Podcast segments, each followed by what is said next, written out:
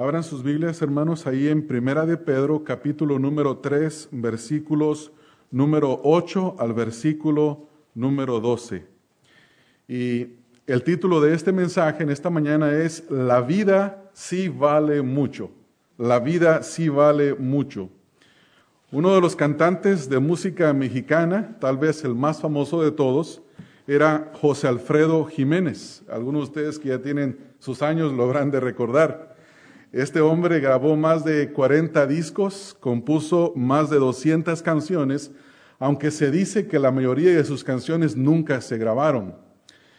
Eh, murió a los cuarenta y siete años de edad de una cirrosis en el hígado.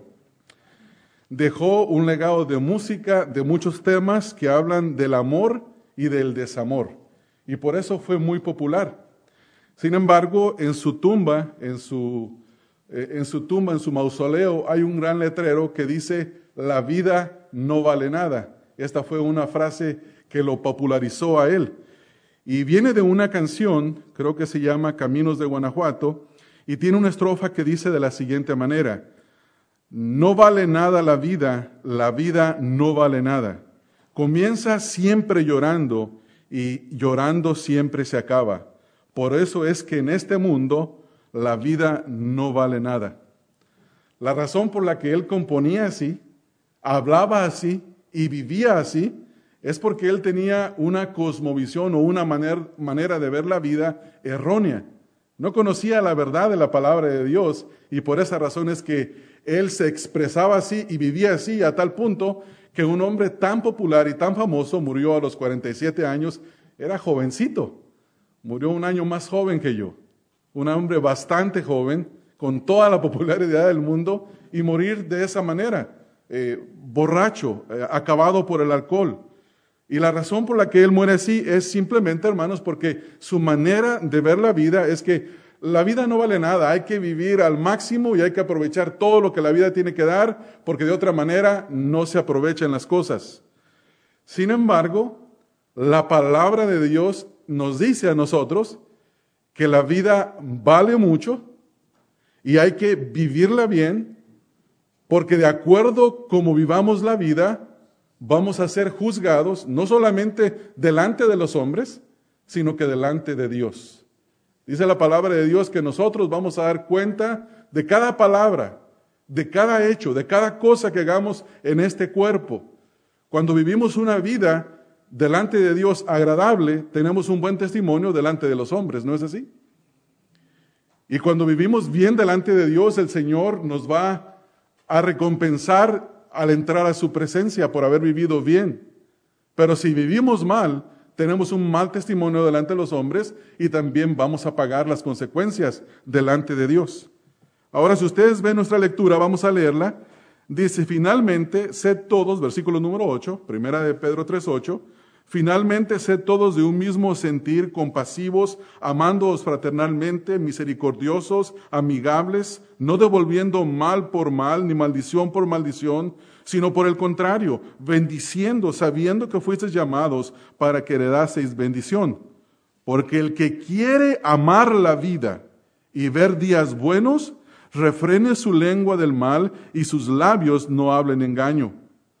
Apártese del mal y haga el bien, busque la paz y sígala, porque los ojos del Señor están sobre los justos y sus oídos atentos a sus oraciones. Pero el rostro del Señor estará contra aquellos que hacen el mal. Vemos básicamente en este pasaje una conclusión de un pensamiento que inicia en el capítulo número dos, capítulo número dos, en el versículo número once.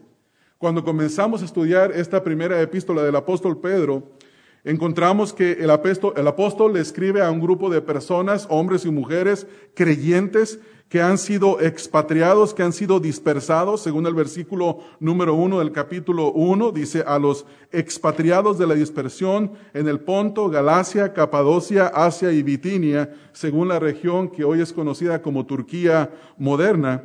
Y en el versículo número tres al versículo número doce, el apóstol les habla de la grandeza de, la, de su salvación. En el versículo número tres dice que Dios es digno de ser alabado por la grandeza de nuestra salvación. E invierte del versículo tres al doce, hablando de la grandeza de esta salvación que cada uno de nosotros y que ellos, quienes estaban siendo perseguidos, habían experimentado en Cristo Jesús. Luego, en el capítulo número uno, versículo trece, hasta el capítulo número dos, les habla de la necesidad de vivir una vida santa. Y el versículo clave se encuentra en el número, en el número quince, básicamente. Dice, sino como aquel que os llamó es santo, sed vosotros también santos en toda vuestra manera de vivir. Luego después comienza una sección nueva en el capítulo número dos, que concluye con el capítulo número tres, versículo número doce, y es la sección que nosotros vamos a estudiar en esta mañana. Capítulo dos, versículo uno, les manda a desechar el pecado. Versículo dos, a desear la palabra de Dios. Y luego después en el capítulo número tres, versículo número once, habla de la necesidad de vivir como siervos de Dios.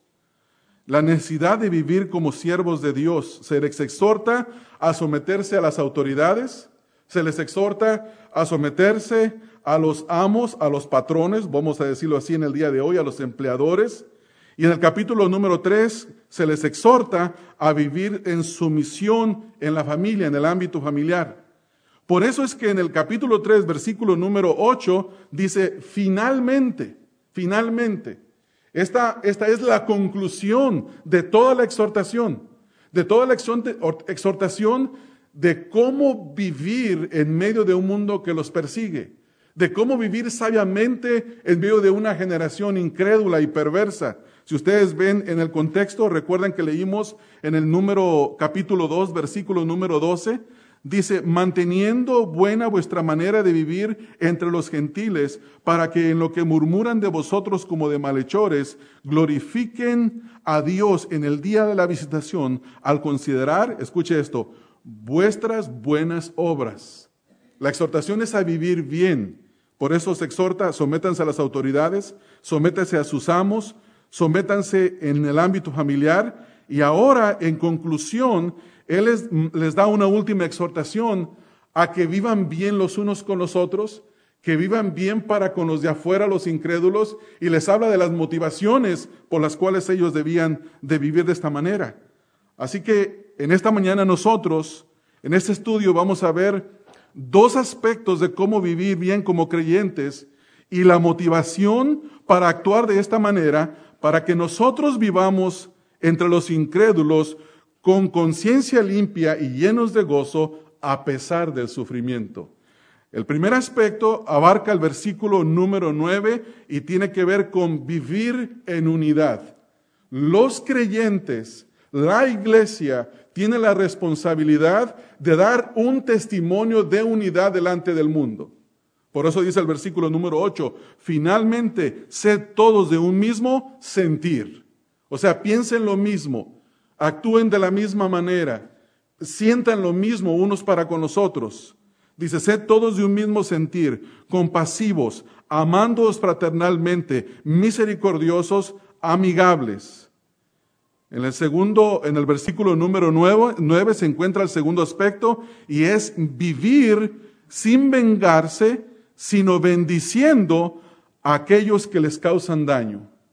Es decir que, dice el versículo número nueve, no devolviendo mal por mal ni maldición por maldición, sino, esta conjunción habla de lo, algo de lo que es lo opuesto, dice sino, por el contrario, bendiciendo, sabiendo que fuisteis llamados para que heredases bendición. Entonces dice, vivan en unidad unos para con otros, en su testimonio hacia la sociedad, pero delante de sus vecinos que son incrédulos, vivan de tal manera que cuando ellos les hagan el mal, no caigan en la tentación de maldecirlos ni de hacerlos mal, sino todo lo contrario, bendíganlos, háganles bien. Y finalmente, en el versículo número diez al doce, es vivir siempre motivados por agradar al Señor. Aquí se nos dan las motivaciones.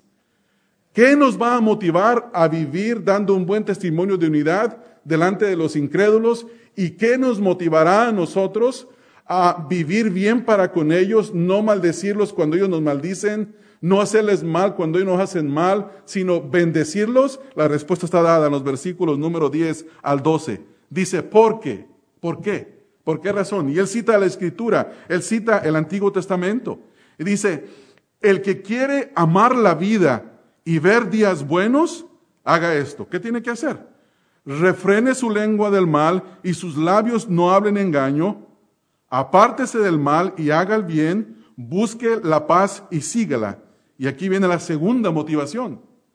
La segunda motivación es porque los ojos del Señor están sobre los justos y sus oídos atentos a sus oraciones. Pero el rostro del Señor está contra aquellos que hacen el mal. Es decir, vivan de tal manera como se les indica vivir y sepan bien que Dios está viendo todo. Y Él es el juez soberano. Él es el juez justo que va a juzgar a vivos y muertos. Va a juzgar a creyentes y no creyentes conforme a sus obras. Entonces, hermanos, nosotros vamos a estudiar, vuelvo a repetir, estas, vamos a estudiar estas dos motivaciones, estas dos aspectos y estas motivaciones con el propósito de cada uno de nosotros viva con una conciencia limpia delante de los incrédulos, llenos de gozo a pesar del sufrimiento. Y la frase clave que yo veo en el versículo, en el versículo número, número diez, dice, el que quiere amar la vida y ver días buenos. Por eso al principio yo decía, eh, haciendo una, una proposición contraria a la proposición de José Alfredo Jiménez en sus canciones a toda esa generación, donde él dice, la vida no vale nada. La palabra de Dios nos dice, la vida vale mucho y se puede ver días buenos y se puede vivir bien. Pero para hacerlo, hay que vivir de una manera contraria a la que vivió José Alfredo Jiménez. Él fue un borracho, fue un mujeriego, fue un maldiciente, fue un idólatra. Aunque el pueblo mexicano diga todo lo opuesto y le haya hecho un gran monumento. Pero delante de los ojos de Dios, él no vivió de la manera en la que Dios manda. Y él no vio días buenos. Y él por eso dijo, la vida no vale nada. Sin embargo, nosotros sabemos como creyentes que a pesar del sufrimiento, a pesar de la persecución que, que podamos vivir por causa del Evangelio, sabemos que podemos amar la vida a pesar de, y ver días buenos a pesar de, porque el Señor tiene sus ojos sobre nosotros y tiene sus oídos atentos a nuestras oraciones. Y esto es lo que Pedro está comunicándole aquí a los creyentes. Entonces vamos a dar comienzo nosotros a este primer punto, y es el de vivir bien delante de todos, es decir, vivir todos en unidad. Los creyentes tenemos un llamado a vivir en unidad. Ahora, en este versículo número ocho dice Pedro, finalmente, está concluyendo lo que él acaba de decir. Está concluyendo la serie de mandamientos de sumisión a la autoridad, sumisión a los empleadores, sumisión en el ámbito familiar. Y ahora dice, finalmente, sean todos de un mismo sentir. Sientan lo mismo. Tengan la misma manera de pensar. Sentir significa estar unido en la misma mentalidad que otro. Los creyentes tenemos la responsabilidad de estar unidos, de pensar lo mismo. Y déjeme decirle que esa no es una tarea fácil. No es fácil, ¿por qué? Porque venimos de diferentes contextos. Venimos de diferentes países, de diferentes familias, de diferentes formas de ver la vida. Sin embargo, la unidad se logra cuando cada creyente ve la vida desde una perspectiva bíblica y hace lo que dice la Confesión de Fe de Londres, la Confesión de Fe Bautista y varias confesiones de fe. Dice que para el creyente la Escritura es la norma de fe y de conducta. Es decir que creemos lo mismo a través de la Escritura y actuamos de la misma manera en base a ¿qué? A la Escritura. Y esa es a la unidad a la que Pedro está llamando a los creyentes. Y esa es la única manera en la que usted y yo en esta mañana podemos tener el mismo sentir. A pesar de enfrentar diferentes situaciones, circunstancias, Todos podemos llegar a tener el mismo sentir si sentimos y pensamos conforme a la Escritura. Ahora, esta palabra sentir no es la palabra sentir que se utiliza el día de hoy. Hoy el día de hoy la gente dice, oh, yo siento como que eso no me gusta. No tiene que ver con un sentir personal, tiene que ver con una unidad de pensamiento. Tiene que ver con el llegar a pensar lo mismo a una conclusión, entendiendo de dónde hemos tomado esa conclusión. Y esa conclusión viene de las Escrituras, viene de la palabra de Dios. Pablo, escribiendo en Filipenses, si van conmigo a Filipenses capítulo número dos, Filipenses capítulo número dos, él escribe a los filipenses y les dice que ellos debían de tener el mismo sentir que hubo en Cristo Jesús. Filipenses capítulo número dos, en el versículo número cinco, haya pues en vosotros este sentir que hubo también en Cristo Jesús, el cual siendo en forma de Dios no estimó ser igual a Dios como cosa a que aferrarse, sino que se despojó a sí mismo, tomando forma de siervo, hecho semejante a los hombres. Hay un llamado para nosotros los creyentes a tener el mismo sentir que tuvo el Señor Jesucristo. Y ese sentir Él lo tuvo únicamente porque Él tuvo el mismo sentir que el Padre. Él vivió en obediencia al Padre y por esta razón Él vivió haciendo lo mismo. Ahora, los creyentes verdaderos somos caracterizados por tener la misma mentalidad, la misma unidad por causa del Evangelio. Eh, yo siempre pienso esto, hermanos. El libro de Proverbios eh, presenta dos metáforas que son bien gráficas y son sucias hasta cierto punto. Dice que la puerca, aunque la, aunque la laven, va a volver al lodo, porque su naturaleza es el lodo. Usted puede, usted puede a un cerdo, lo puede bañar, lo puede perfumar y lo puede tener dentro de la casa, pero en el momento que usted lo saque al patio, donde hay agua, donde hay tierra, el, el cerdo se va a enlodar. ¿Por qué? Porque esa es su naturaleza. Y dice también la Escritura que el perro vuelve al vómito, eh, se come su vómito. Primero lo tira, lo expulsa y luego se lo vuelve a tragar, porque esa es su naturaleza. Sin embargo, las exhortaciones de la palabra de Dios que recibimos en esta mañana son dadas a nosotros porque hemos recibido una nueva naturaleza. Estamos en Cristo Jesús y somos nuevas criaturas, y por esa razón se nos manda a hacer esto. Los creyentes somos llamados a vivir dando un buen ejemplo de unidad ante el mundo.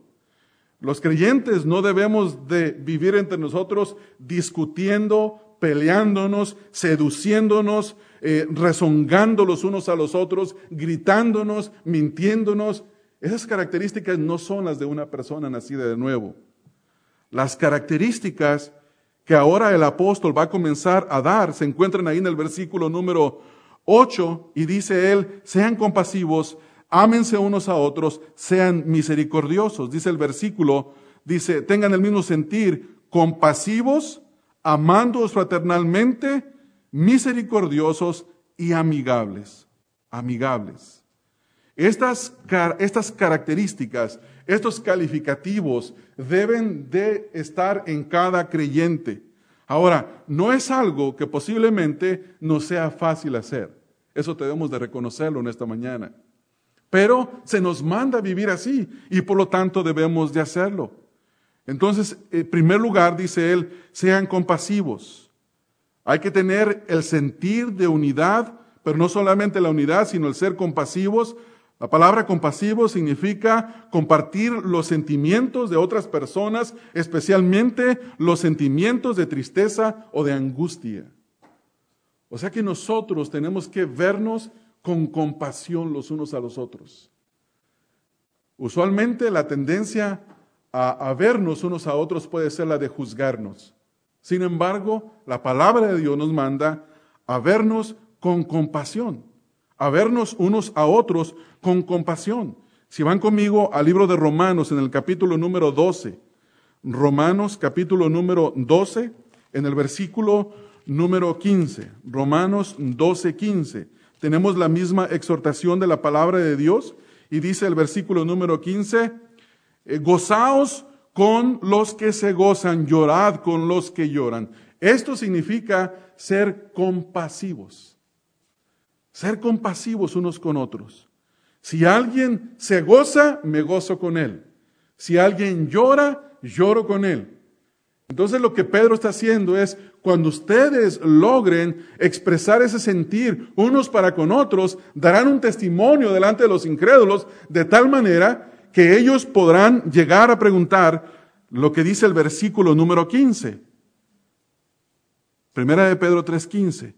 Sino santificad a Dios el Señor en vuestros corazones, y estad siempre preparados para presentar defensa con mansedumbre y reverencia, escuche esto, ante todo el que os demande razón de la esperanza que hay en vosotros. ¿Por qué vives así? ¿Por qué vives así? ¿Por qué eres compasivo con esa persona? Y uno comienza de ese momento adelante a predicar el evangelio. También dice el versículo ahí que debemos de amarnos. Amarnos los unos a los otros. Primera cosa, ser compasivos. Segunda, amándoos fraternalmente. Es el amor filial que hay entre cristianos. Es vivir con amor fraternal entre los creyentes. Y esto, según el Señor Jesucristo, es una de las, de las formas en las que una persona llegará a conocer que otro es un verdadero cristiano. Hay veces que en este mundo de tantas sectas, de tanto error, la gente dice, pues ya no se sabe ni quién es cristiano. No, sí se puede saber. Sí se puede saber.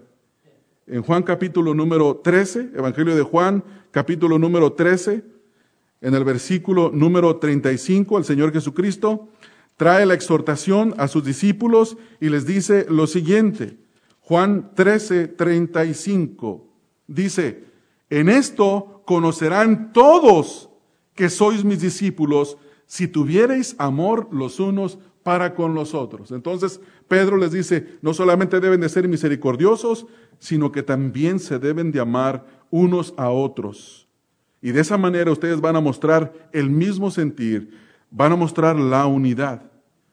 Después, enseguida, otro calificativo que le está dando el apóstol es no solamente hacer, a tener el mismo sentir, a ser compasivos, a amarse fraternalmente, sino que les dice, sean misericordiosos. Primero es la compasión, luego el amor fraternal, y ahora es la misericordia. La misericordia, la compasión, perdón. Al principio, quiero hacer una corrección, mencioné, mencioné compasión y es misericordia, ahora es, ahora es compasión. Primero dije que, primero dije que éramos compasivos, y ahora tenemos que ver lo que dice el versículo ahí mismo, Eh, ser eh, misericordiosos, misericordiosos. Ser misericordioso significa vivir ofreciendo misericordia cuando es necesario y hay necesidad de perdonarnos los unos a los otros. Y déjenme decirle una cosa, hermanos, eso es algo que frecuentemente va a ocurrir en la iglesia, frecuentemente va a ocurrir en su casa, frecuentemente va a ocurrir en el trabajo, y más entre creyentes, vamos a tener la necesidad de ser misericordiosos los unos para con nosotros, de ofrecer la misericordia del perdón. Y ningún creyente podrá vivir una vida de el mismo, tener el mismo sentir, de tener compasión, de amarse el uno al otro, si no se perdona. Hay una necesidad constante de perdonarnos los unos a los otros.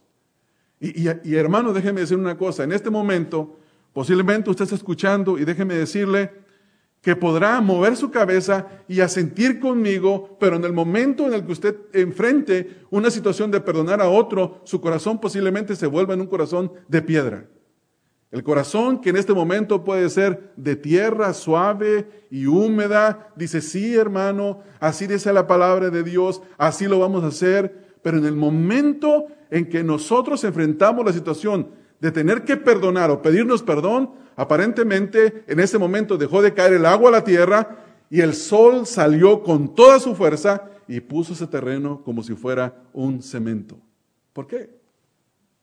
Porque no ha aprendido, no ha aprendido que de la manera que Cristo nos perdonó, así debemos de perdonarnos los unos a los otros. Y así debemos de hacerlo. El apóstol Pablo dice en Efesios cuatro treinta y dos, en el libro de Efesios, si van conmigo allá, hermanos, vamos a encontrar que esta es la misma enseñanza que el apóstol Pablo le está dando a los creyentes. Efesios capítulo número cuatro, en el versículo número treinta y dos, Efesios cuatro, treinta y dos. Antes sed benignos unos con otros, misericordiosos, perdonándoos unos a otros, como Dios también os perdonó a vosotros en Cristo. Eso quiere decir que en el momento que nosotros otorgamos perdón a alguien que nos ofendió, o que alguien nos otorga el perdón a nosotros, a quienes nosotros ofendimos, estamos siendo semejantes a Dios. Estamos imitando a Dios. Es la imitación más sublime, la imitación más alta a la que cada uno de nosotros podría llegar en esta mañana. Ahora dice el resto de nuestro versículo, dice que seamos misericordiosos, pero también debemos de ser, ¿cómo, hermanos? Amigables, amigables. Ser amigable. Una persona amigable es una persona que está marcada por pensamientos mansos o modestos sobre sí mismo. Sobre sí mismo. En otras palabras, es una persona humilde.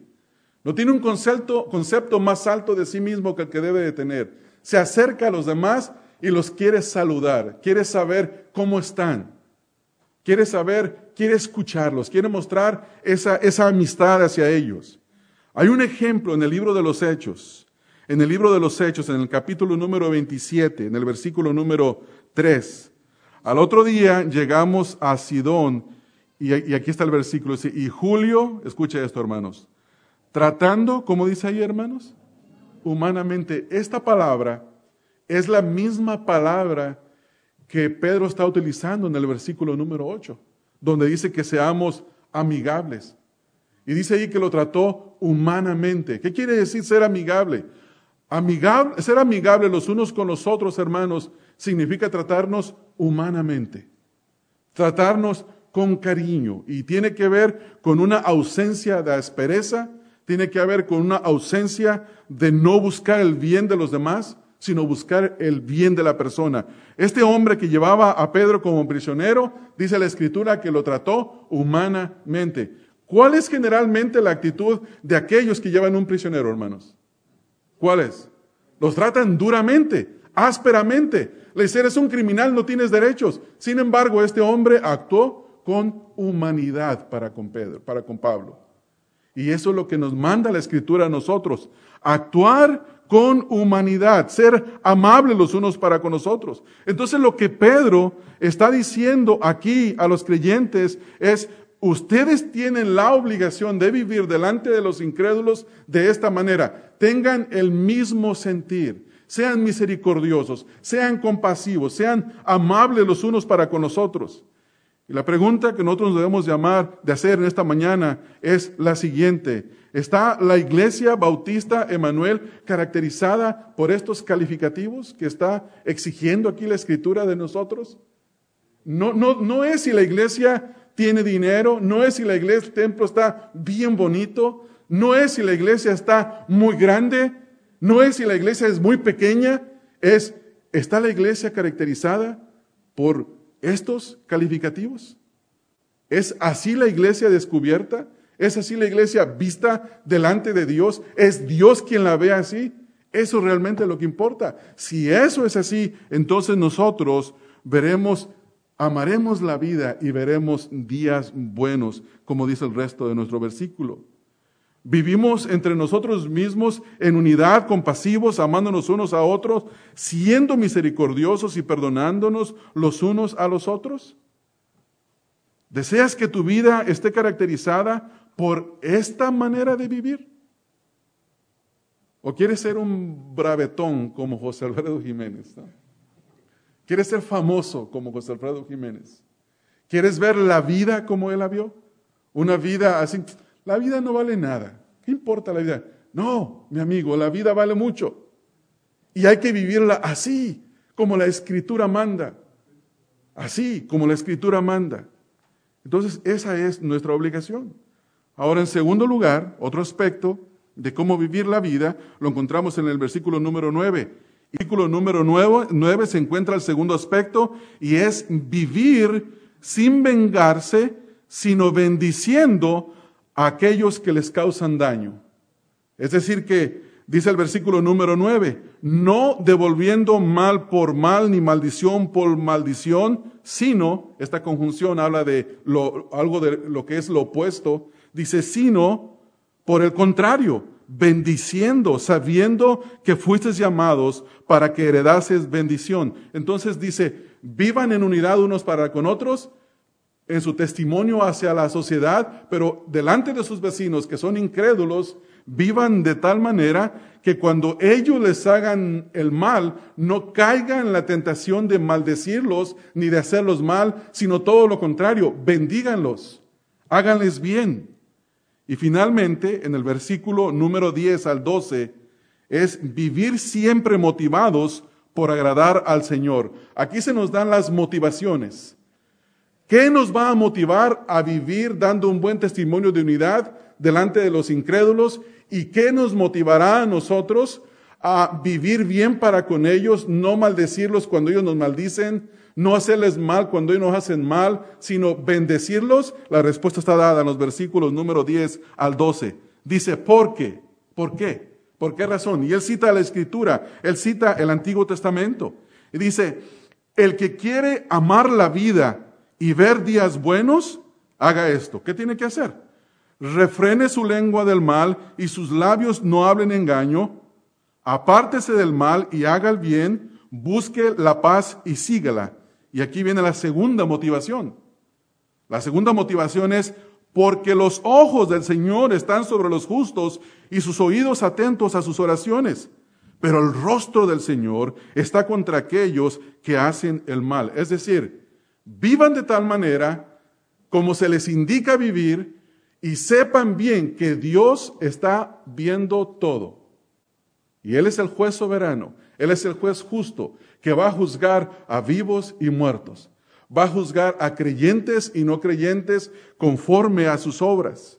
Entonces, hermanos, nosotros vamos a estudiar, vuelvo a repetir, estas, vamos a estudiar estas dos motivaciones, estos dos aspectos y estas motivaciones con el propósito de cada uno de nosotros viva con una conciencia limpia delante de los incrédulos, llenos de gozo a pesar del sufrimiento. Y la frase clave que yo veo en el versículo, en el versículo número, número diez, dice, el que quiere amar la vida y ver días buenos. Por eso al principio yo decía, eh, haciendo una, una proposición contraria a la proposición de José Alfredo Jiménez en sus canciones a toda esa generación, donde él dice, la vida no vale nada. La palabra de Dios nos dice, la vida vale mucho y se puede ver días buenos y se puede vivir bien. Pero para hacerlo hay que vivir de una manera contraria a la que vivió José Alfredo Jiménez.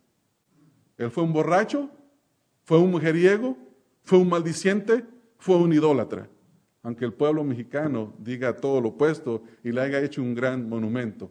Pero delante de los ojos de Dios, él no vivió de la manera en la que Dios manda. Y él no vio días buenos. Y él por eso dijo, la vida no vale nada. Sin embargo, nosotros sabemos como creyentes que a pesar del sufrimiento, a pesar de la persecución que, que podamos vivir por causa del Evangelio, sabemos que podemos amar la vida a pesar de, y ver días buenos a pesar de, porque el Señor tiene sus ojos sobre nosotros y tiene sus oídos atentos a nuestras oraciones. Y esto es lo que Pedro está comunicándole aquí a los creyentes. Entonces vamos a dar comienzo nosotros a este primer punto, y es el de vivir bien delante de todos, es decir, vivir todos en unidad. Los creyentes tenemos un llamado a vivir en unidad. Ahora, en este versículo número ocho dice Pedro, finalmente, está concluyendo lo que él acaba de decir, está concluyendo la serie de mandamientos de sumisión a la autoridad, sumisión a los empleadores, sumisión en el ámbito familiar, y ahora dice, finalmente, sean todos de un mismo sentir, sientan lo mismo, tengan la misma manera de pensar. Sentir significa estar unido en la misma mentalidad que otro. Los creyentes tenemos la responsabilidad de estar unidos, de pensar lo mismo. Y déjeme decirle que esa no es una tarea fácil. No es fácil, ¿por qué? Porque venimos de diferentes contextos. Venimos de diferentes países, de diferentes familias, de diferentes formas de ver la vida. Sin embargo, la unidad se logra cuando cada creyente ve la vida desde una perspectiva bíblica y hace lo que dice la Confesión de Fe de Londres, la Confesión de Fe Bautista y varias confesiones de fe. Dice que para el creyente la Escritura es la norma de fe y de conducta. Es decir, que creemos lo mismo a través de la Escritura y actuamos de la misma manera en base a ¿qué? A la Escritura. Y esa es a la unidad a la que Pedro está llamando a los creyentes. Y esa es la única manera en la que usted y yo en esta mañana podemos tener el mismo sentir. A pesar de enfrentar diferentes situaciones, circunstancias, todos podemos llegar a tener el mismo sentir si sentimos y pensamos conforme a la Escritura. Ahora, esta palabra sentir no es la palabra sentir que se utiliza el día de hoy. Hoy el día de hoy la gente dice, oh, yo siento como que eso no me gusta. No tiene que ver con un sentir personal, tiene que ver con una unidad de pensamiento. Tiene que ver con el llegar a pensar lo mismo a una conclusión, entendiendo de dónde hemos tomado esa conclusión. Y esa conclusión viene de las Escrituras. Viene de la palabra de Dios. Pablo, escribiendo en Filipenses, si van conmigo a Filipenses capítulo número dos, Filipenses capítulo número dos, él escribe a los filipenses y les dice que ellos debían de tener el mismo sentir que hubo en Cristo Jesús. Filipenses capítulo número dos, en el versículo número cinco, haya pues en vosotros este sentir que hubo también en Cristo Jesús, el cual siendo en forma de Dios no estimó ser igual a Dios como cosa a que aferrarse, sino que se despojó a sí mismo, tomando forma de siervo, hecho semejante a los hombres. Hay un llamado para nosotros los creyentes a tener el mismo sentir que tuvo el Señor Jesucristo, y ese sentir Él lo tuvo únicamente porque Él tuvo el mismo sentir que el Padre. Él vivió en obediencia al Padre y por esta razón Él vivió haciendo lo mismo. Ahora, los creyentes verdaderos somos caracterizados por tener la misma mentalidad, la misma unidad por causa del Evangelio. Eh, yo siempre pienso esto, hermanos. El libro de Proverbios eh, presenta dos metáforas que son bien gráficas y son sucias hasta cierto punto. Dice que la puerca, aunque la, aunque la laven, va a volver al lodo, porque su naturaleza es el lodo. Usted puede, usted puede a un cerdo, lo puede bañar, lo puede perfumar y lo puede tener dentro de la casa, pero en el momento que usted lo saque al patio donde hay agua, donde hay tierra, el, el cerdo se va a enlodar. ¿Por qué? Porque esa es su naturaleza.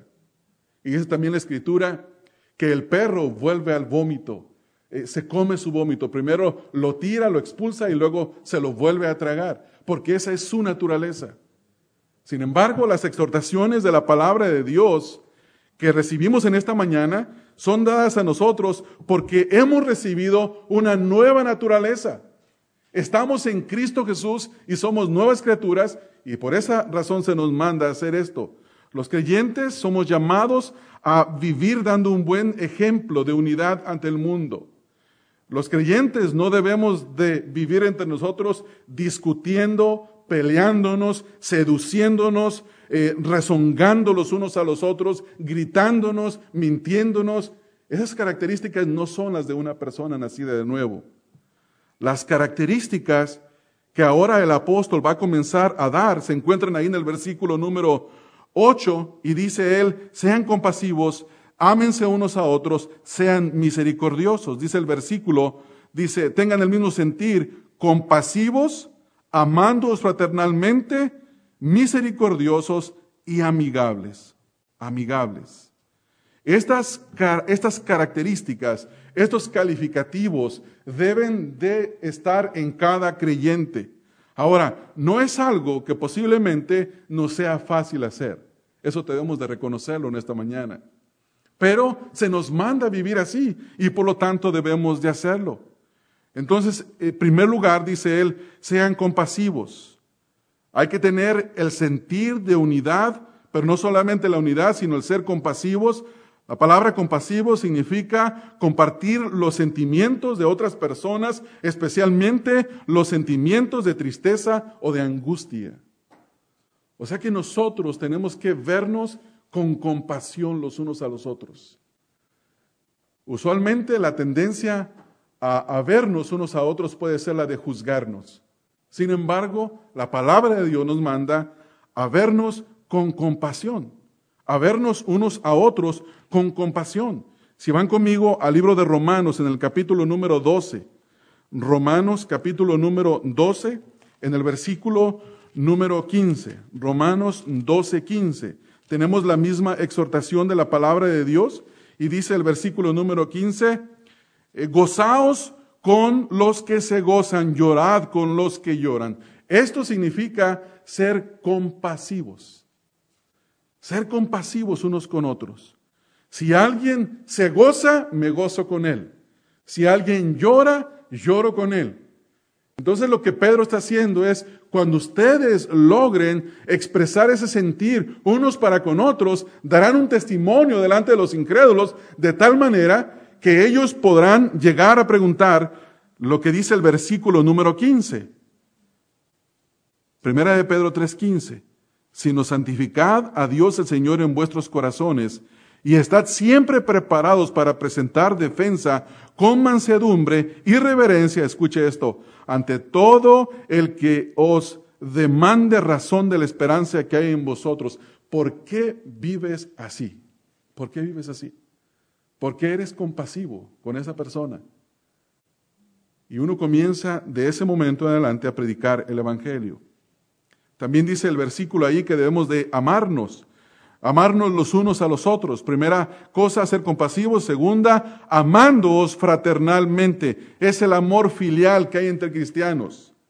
Es vivir con amor fraternal entre los creyentes.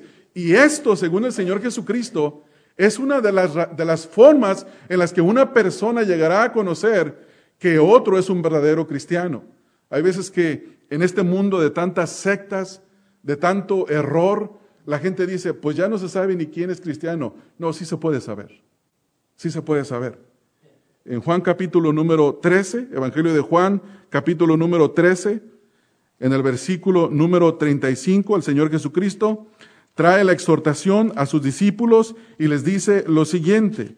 Juan trece, treinta y cinco, dice, en esto conocerán todos que sois mis discípulos, si tuviereis amor los unos para con los otros. Entonces, Pedro les dice, no solamente deben de ser misericordiosos, sino que también se deben de amar unos a otros.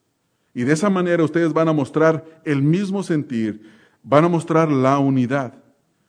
Después, enseguida, otro calificativo que le está dando el apóstol es no solamente hacer, a tener el mismo sentir, a ser compasivos, a amarse fraternalmente, sino que les dice, sean misericordiosos. Primero es la compasión, luego el amor fraternal, y ahora es la misericordia.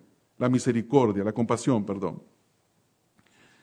Al principio, quiero hacer una corrección, mencioné, mencioné compasión y es misericordia, ahora es, ahora es compasión. Primero dije que, primero dije que éramos compasivos, y ahora tenemos que ver lo que dice el versículo ahí mismo, Eh, ser eh, misericordiosos, misericordiosos.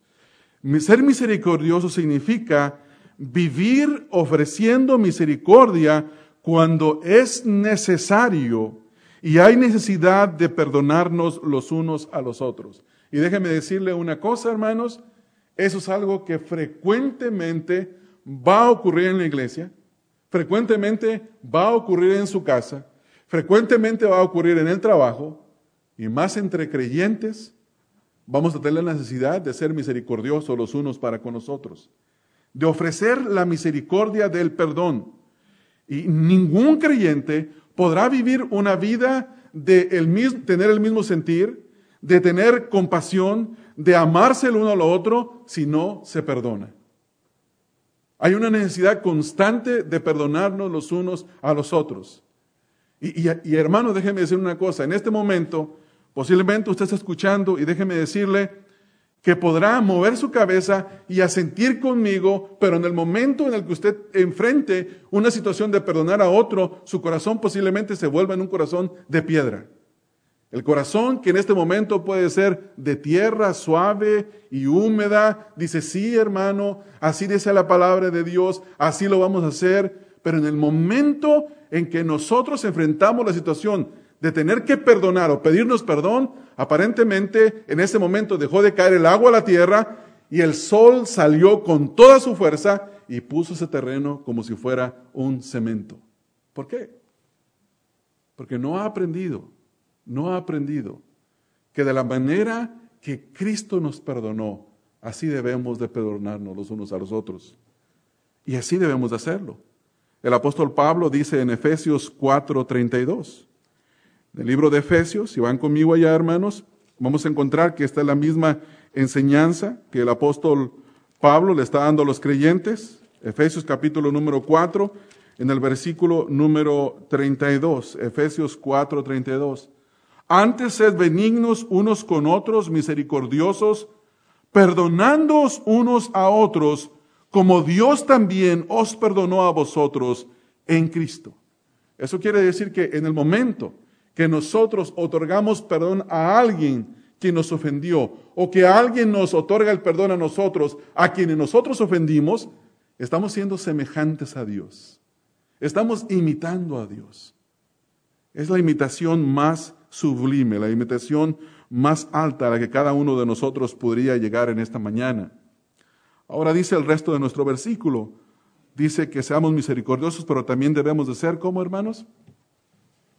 Amigables, amigables. Ser amigable. Una persona amigable es una persona que está marcada por pensamientos mansos o modestos sobre sí mismo. Sobre sí mismo. En otras palabras, es una persona humilde.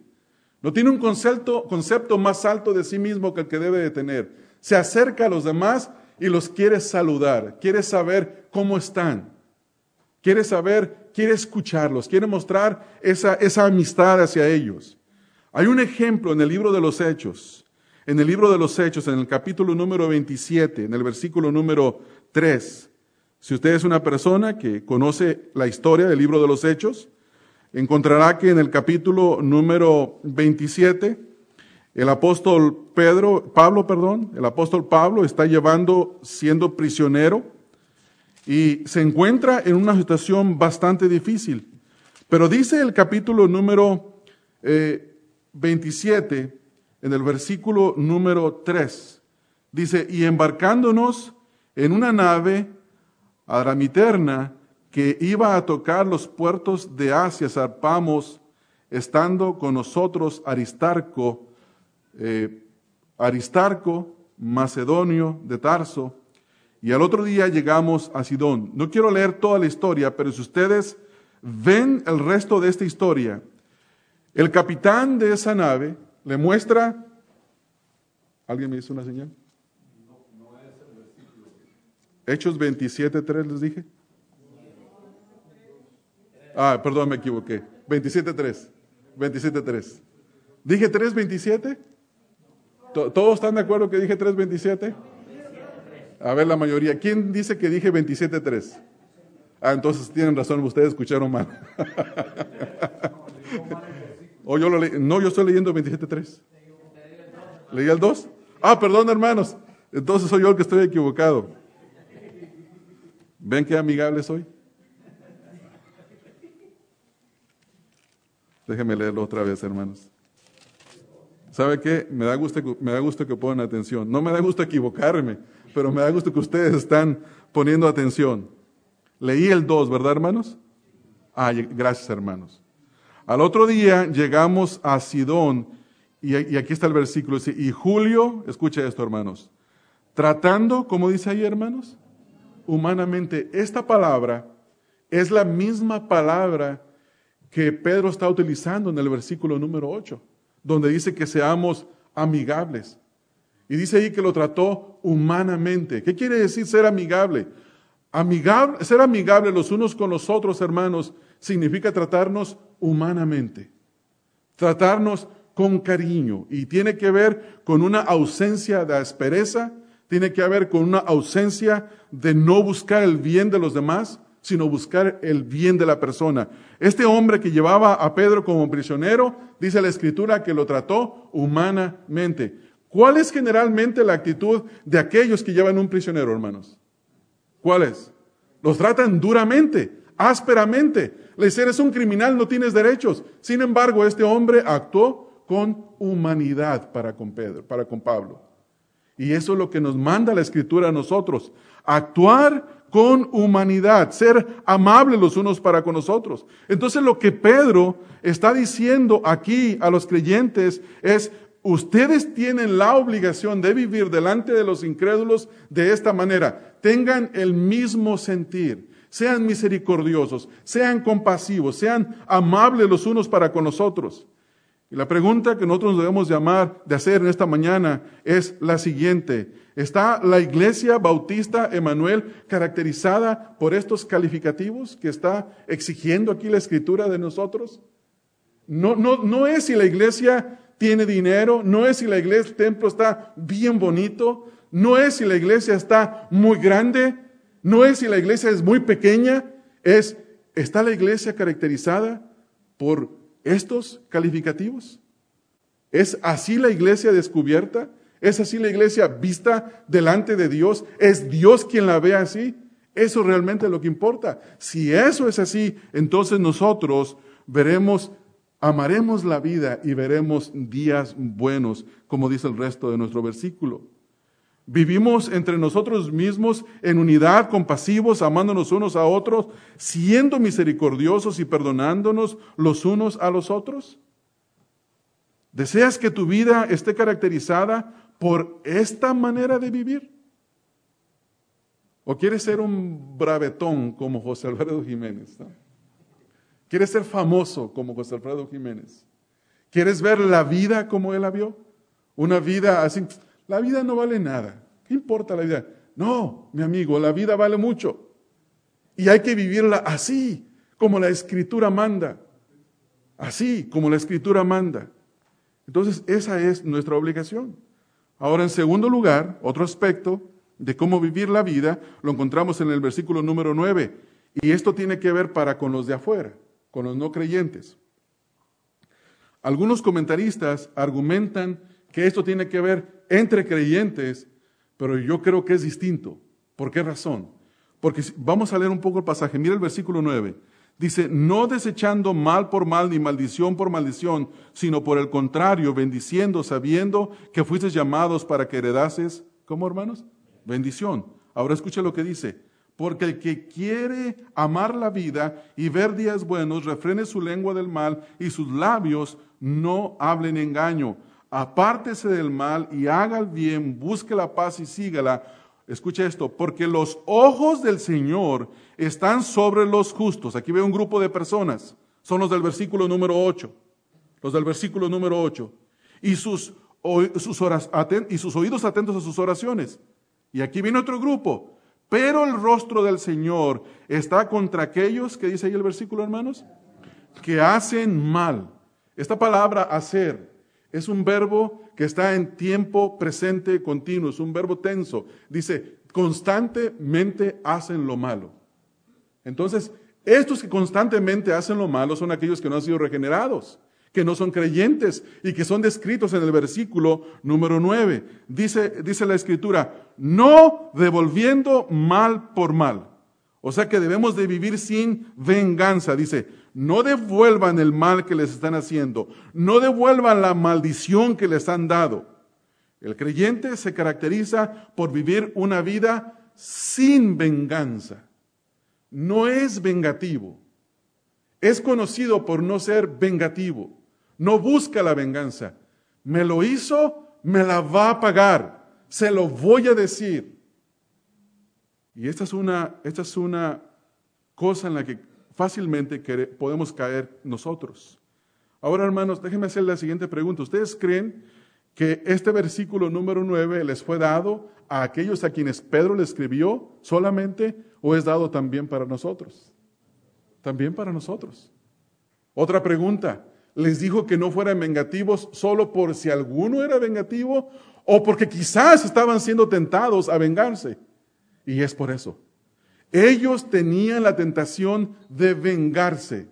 Tenían la tentación porque en el contexto, en el versículo, en el versículo número doce, capítulo dos, versículo número doce, dice, manteniendo buena vuestra manera de vivir entre los gentiles, para que en lo que murmuran de vosotros como de malhechores, los acusaban de ser malhechores. En uno de nuestros primeros mensajes, aquí en Primera de Pedro, hablamos que los acusaban de qué, hermanos, de ser de ser paganos. Decían, los cristianos son paganos porque no tienen dioses, no tenían sus, sus estatuas, imágenes. Y luego decían, los cristianos son hombres que viven en incesto, porque les llamaban a las hermanas, a las, a las hermanas en la iglesia, hermanas, y se saludaban con ósculo santo, así dice la Escritura, con un beso. Entonces decían, son incestuosos. También les acusaban de ser carnívoros, caníbales. Dice, en sus reuniones comen carne de humano, porque malinterpretaban la cena del Señor. Entonces, ellos les, les acusaban de rebeldes porque ellos decían que Cristo era el Señor, no César. Y, y ellos hacían muchas acusaciones, por eso ahora les dice, para que en lo que murmuran de vosotros como de malhechores, glorifiquen a vuestro Padre que está en los cielos. Entonces, ¿qué es lo que está diciendo aquí? No devolviendo mal por mal. El mal tiene que ver con las acciones. Dice, ni maldición por maldición. La maldición tiene que ver con lo que decimos. Los creyentes son llamados a vivir vidas libres de venganza, no devolviendo mal por mal. El mal es una conducta calificada por todo aquello que es inmoral, todo aquello que es inmoral, es una conducta que tiene que ver con todo lo que es malévolo. La maldición son palabras abusivas, son palabras maldichas que dañan la reputación de una persona. Eso es lo que los incrédulos hacían con ellos.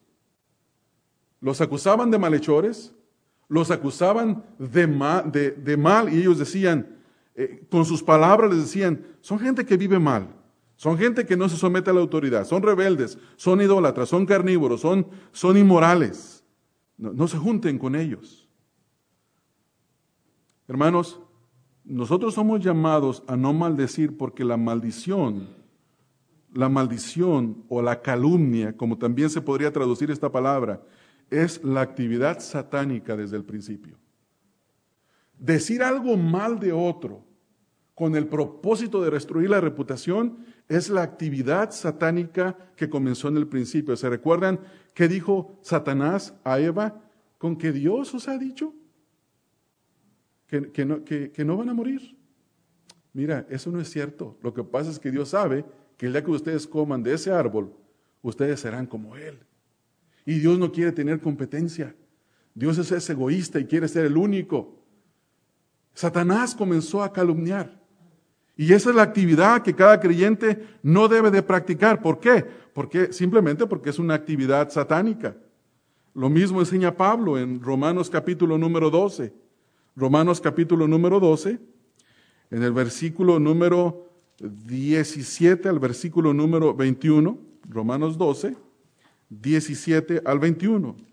Las exhortaciones que tenemos aquí en la palabra son exactamente las mismas que enseñó el Señor Jesucristo, las que enseñó Pablo y también las que está enseñando ahora Pedro.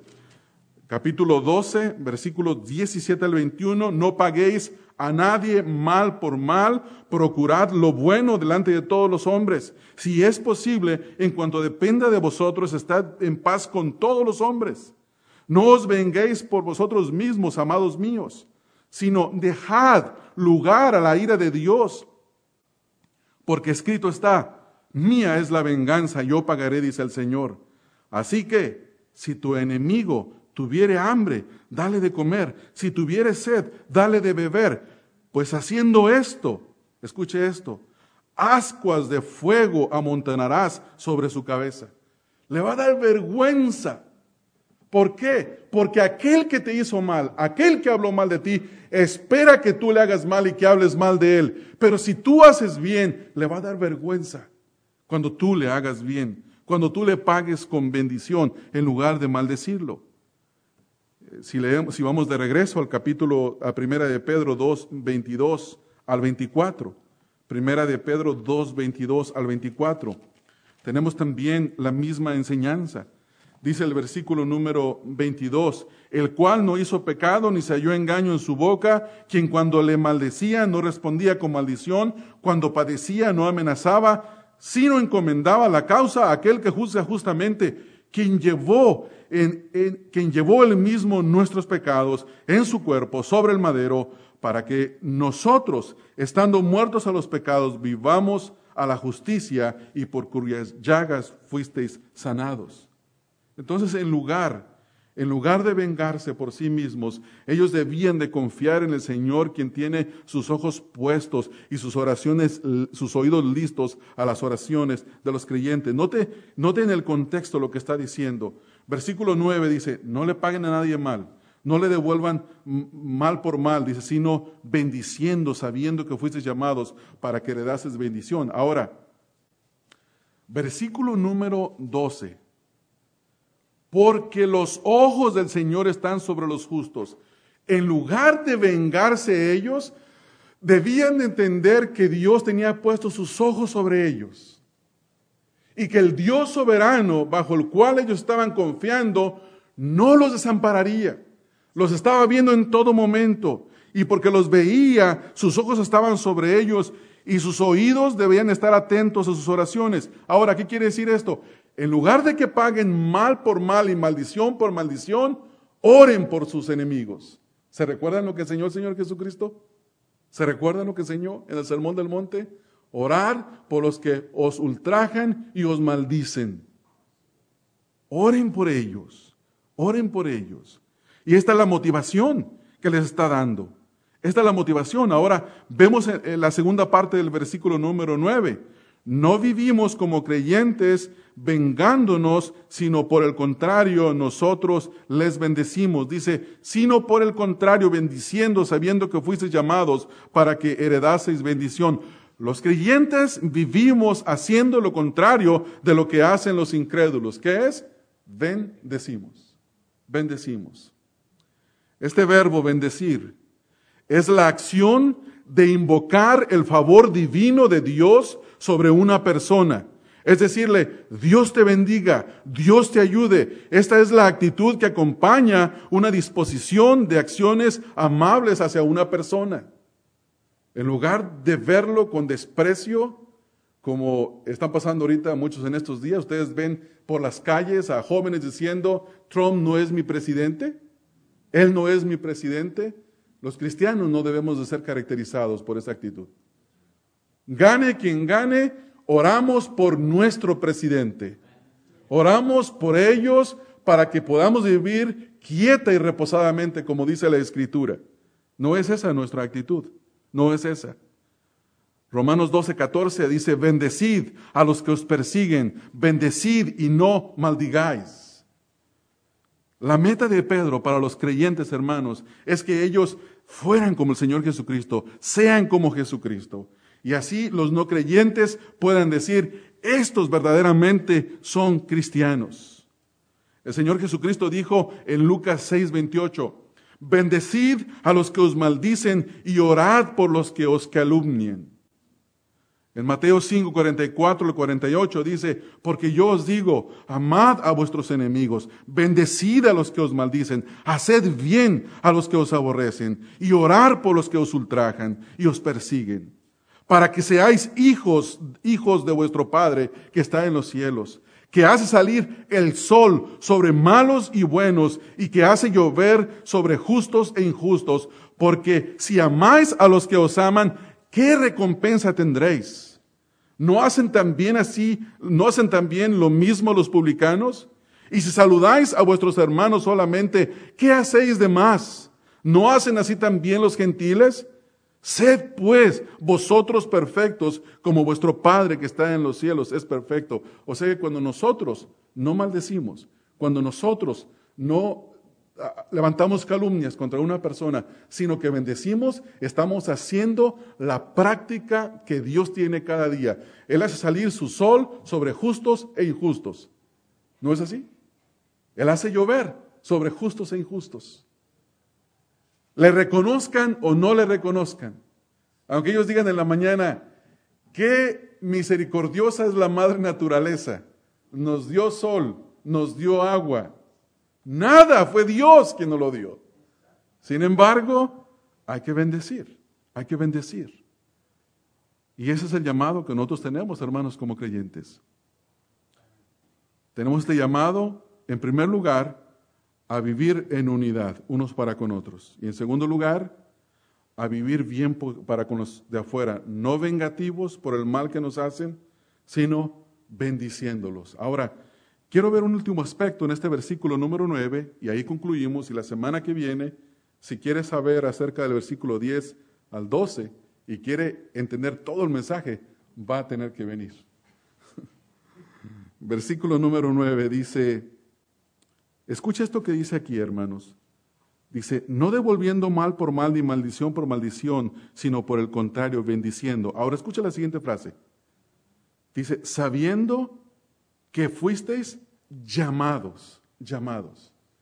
Esta palabra es la palabra que siempre se utiliza para hablar del llamamiento eficaz, del llamamiento a la salvación. Lo que dice Pablo en Romanos capítulo número ocho, a los que llamó. A estos justificó, a los que justificó, a estos glorificó. Ese llamado, es el llamado que tiene cada creyente. Cada creyente, para poder mostrar verdaderamente que ha sido salvado, necesita de ser una persona que bendice al que lo maldice. Y esta es una marca, esta es una evidencia. Porque tú puedes profesar todo lo que tú quieras, todo lo que tú quieras. Que, que hiciste tu profesión de fe, que vienes a la iglesia, que enseñas en la iglesia, que eres pastor de una iglesia, pero si tú y yo no bendecimos al que nos maldice, no hemos sido llamados por Dios. No hemos nacido de nuevo. La, la evidencia que se nos da en este pasaje para saber que verdaderamente hemos nacido de nuevo es si nosotros respondemos al llamado de la bendición.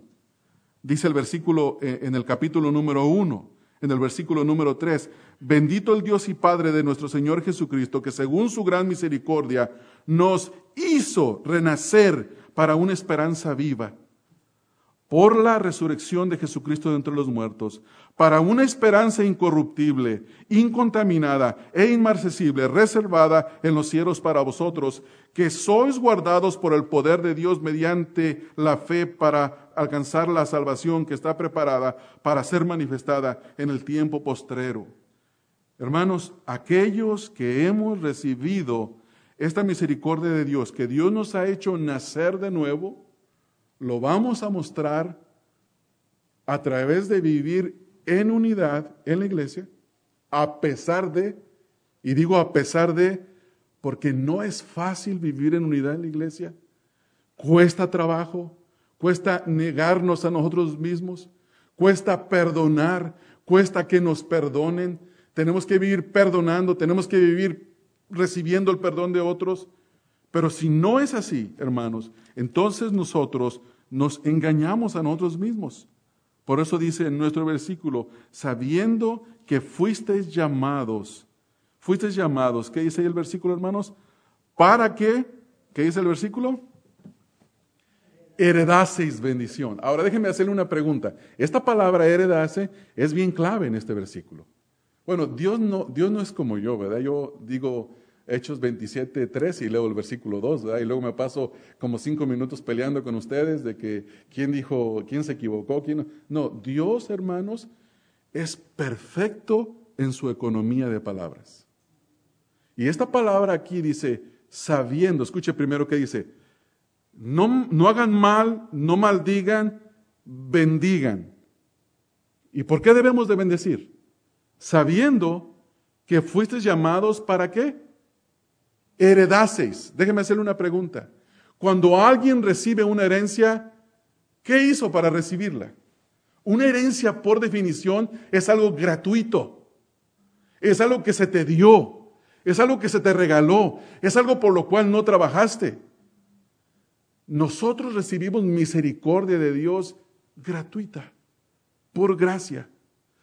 Por eso nosotros como creyentes debemos de dar misericordia a los no creyentes que nos maldicen y que nos hacen mal gratuitamente, por gracia. No es que se lo merezcan. No es que vamos a decir, no, yo no me voy a someter al presidente nuevo. Ese hombre no merece. No, por el hecho de tener la oficina de presidente de los Estados Unidos y ser tu autoridad, él merece. Inherentemente, por poseer el cargo, él merece tu respeto, él merece tus oraciones, él merece todo, gratuitamente, no porque se lo merece. Tú se lo tienes que dar gratuitamente, porque es una señal de misericordia, porque heredaste bendición, gratuitamente. ¿Pagaste por tu salvación? ¿Quién de ustedes, hermanos, recibió la salvación por obras en esta mañana? ¿Quién de ustedes puede decir, más bien dicho, quién de nosotros puede decir, soy salvo porque yo me lo merezco? Como decía un antiguo discípulo que tuvimos en un, en, en un estudio bíblico, Andrew se llamaba, y les decía yo a ellos, nosotros no amamos como Dios ama. Nosotros nunca amaremos como Dios ama. Lean Primera de Corintios tres, y donde habla de las características del amor, cuando diga el amor es misericordioso, el amor no se jacta, el amor es paciente, en lugar de decir amor, pongan su nombre. Y a ver si lo pueden leer. Y comenzamos con una persona y nadie lo podía leer. Nadie, nadie dice, no, es que yo no soy así. Pero cuando llegamos a él, dice, Andrew es misericordioso, dice, verdadero. Andrew es esto, todo lo llenó. Y nos quedamos viendo los unos a los otros y le digo, Andrew, estás jugando, ¿no es así? No, dijo, I'm dead serious. Estoy muerto. Le dije, ¿qué tan serio? Dice, como un ataque cardíaco. ¿Serio? Le digo, no, no entiende lo que estás escuchando. No lo entendía, no percibía que la salvación es por gracia. Es gratuita.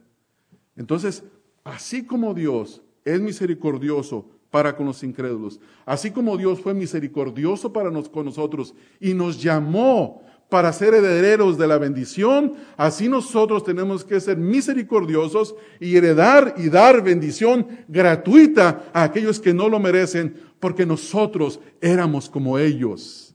¿No es así? ¿Qué acaso ese no es el argumento que da Pablo aquí en, eh, cuando le escribe a Tito? Dice, nosotros éramos igual que ellos. Éramos igual de corruptos que ellos. Pero Dios, pero Dios, que es rico en misericordia, nos amó, no por obras de justicia que nosotros hubiéramos hecho, sino por su pura gracia y por su pura misericordia, hermanos. Entonces, la, la razón por la que usted y yo vamos a salir de esta mañana y vamos a, a procurar la unidad en la iglesia, a pesar de que sea difícil, es porque hemos nacido de nuevo, es porque el Espíritu de Dios, la flama del Espíritu de Dios, como decían los puritanos, es una flama pasiva que está en nuestro corazón, una, fla- una flama pacífica que busca el amor, que busca la reconciliación, no busca el pleito, no busca el odio, a pesar de que se enoje a veces, se, se aire, se, se ponga molesto. Airaos, pero no pecáis, no pequéis, no se ponga el sol sobre vuestro enojo. Entonces, ese es el llamamiento. Debemos de vivir en unidad, debemos de vivir bien para con los de afuera, dándoles testimonio, bendiciéndolos gratuitamente, no porque se lo merecen, porque tampoco usted y yo merecíamos la salvación que tenemos en Cristo Jesús el día de hoy. Amén, hermanos. Este mensaje fue predicado por Ramón Covarrubias, quien es pastor de la Iglesia Bautista Emanuel. Para más información sobre el ministerio Estudia las Escrituras, visita la página doble u doble u doble u punto estudia las escrituras punto org.